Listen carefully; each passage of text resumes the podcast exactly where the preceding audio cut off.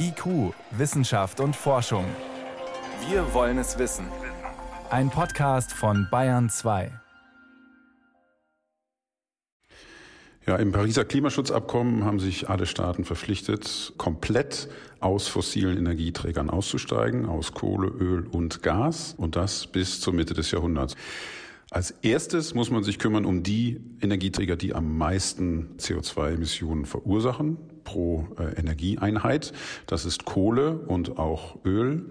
Und Gas wird immer so gesehen als ja Brückentechnologie. Das können wir vielleicht ein bisschen länger gebrauchen. Das Problem ist nur, dass wir langfristig wirklich auf Null gehen müssen. Und das bedeutet auch bei Gas auf Null. Und das bedeutet, dass wir jetzt schon anfangen müssen, so wenig Gas wie möglich zu benutzen. Und eigentlich alle Szenarien, die gerechnet werden bis zur Mitte des Jahrhunderts, zeigen, dass ab jetzt eigentlich der Gasverbrauch sinken muss. In einigen Bereichen schneller, in einigen weniger schnell. Man braucht weniger Gas unter allen Szenarien. Also man muss sich eigentlich nicht mehr um neue Gaslieferungen kümmern? Genau. Das Problem mit neuer Infrastruktur ist, dass die wird ja jetzt gebaut und soll dann auch lange laufen. Also die Pipeline, die jetzt gebaut wird, die soll sicherlich 40 Jahre laufen. Das wäre also weit über 2050 hinaus. Da wird sie sicherlich nicht mehr gebraucht. Wir brauchen weniger Infrastruktur und nicht mehr Infrastruktur. Für Klimaschutz brauchen wir keine neue Pipelines. Gas galt ja lange auch als sogenannte Brückentechnologie im Übergang gerade von einer Energiewirtschaft, die stark auf Kohle setzt, wie in Deutschland, hin zu regenerativen Energien.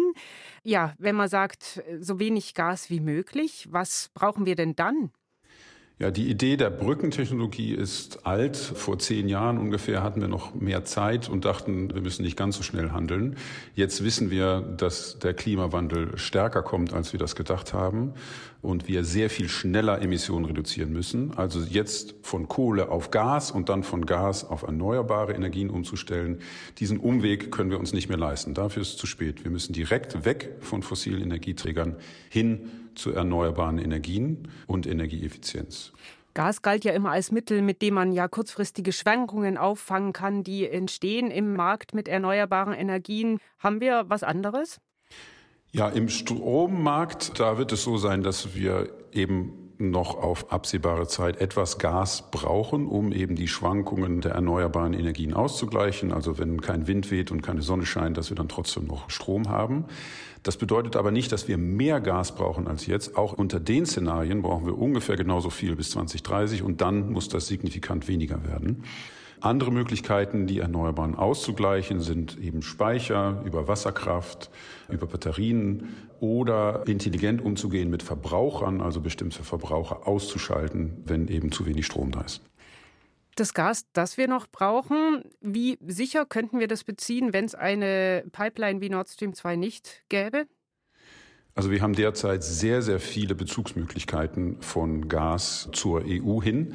Und da ist so eine Pipeline nur einer von vielen Wegen. Wir haben derzeit ein Überangebot an Gas. Der Gaspreis ist relativ niedrig. Also es gibt sehr, sehr viele Wege, wie das Gas zu uns kommen kann. Und da in dem Szenario, wo wir sowieso sehr viel weniger Gas brauchen, ist es im Prinzip unerheblich, ob diese Pipeline nun steht oder nicht. Es wird zu keinem Zeitpunkt das Problem sein, dass wir nicht an genügend Gas kämen. Also wird Gas dadurch auch nicht preiswerter? Da gehen die Meinungen auseinander. Da der Preis sowieso so niedrig ist und man jetzt noch eine zusätzliche Bezugsquelle hinzufügt, gehen einige davon aus, dass nur sehr kleine Auswirkungen hat auf den Preis in eine positive Richtung. Es gibt sogar äh, Rechnungen, die sagen, dass es zu einem Preisanstieg kommen könnte, weil das eine besonders teure Art und Weise ist, Gas zu uns zu befördern. Insofern gehen da die Meinungen auseinander. Aber dass es wegen dieser Pipeline zu niedrigen Preisen kommen sollte oder dass wir nur die Gaspreise niedrig halten können mit dieser Pipeline, das stimmt sicherlich nicht. Jetzt ist sie fast fertig. Sie soll ab nächsten Jahr eigentlich in Betrieb gehen. Und es gibt Stimmen, die sagen, okay, jetzt sind wir schon so weit. Äh, Stopp heißt ja auf jeden Fall Verluste, Schadenersatz, Zahlungen. Dann lasst es uns wenigstens noch ein paar Jahre nutzen. Rechnet sich da was? Ja, das Projekt war ja von Anfang an umstritten und es ist auch nicht aus rein ökonomischen Gesichtspunkten gemacht worden, sondern eher aus geostrategischen Gesichtspunkten. Es war schon immer ein teures Projekt und jetzt mit dem internationalen Druck, mit noch mehr Druck auf Klimapolitik wird es immer weniger rentabel. Also ich glaube nicht, dass insgesamt ein rentables Projekt wird, ob es jetzt fertig gebaut wird oder nicht. Jetzt gibt es noch andere Gasinfrastrukturprojekte in Planung. Häfen, an denen Flüssiggas anlanden kann. Das kommt dann aus den USA. Da sollen sogenannte LNG-Terminals entstehen. Wie sinnvoll ist das denn? Aus klimapolitischer Sicht ist das auch überhaupt nicht nötig oder genau der falsche Weg. Auch aus klimaökonomischer Sicht ist das keine gute Idee. Wir brauchen keine neue Infrastruktur. Die jetzige Infrastruktur reicht aus, weil wir ja deutlich weniger Gas verbrauchen in der Zukunft. LNG, also Flüssiggas aus den USA, ist nochmal kritisch, denn es wird eben durch Fracking gewonnen, also eine sehr energieintensive und emissionsintensive Art und Weise, Gas zu gewinnen.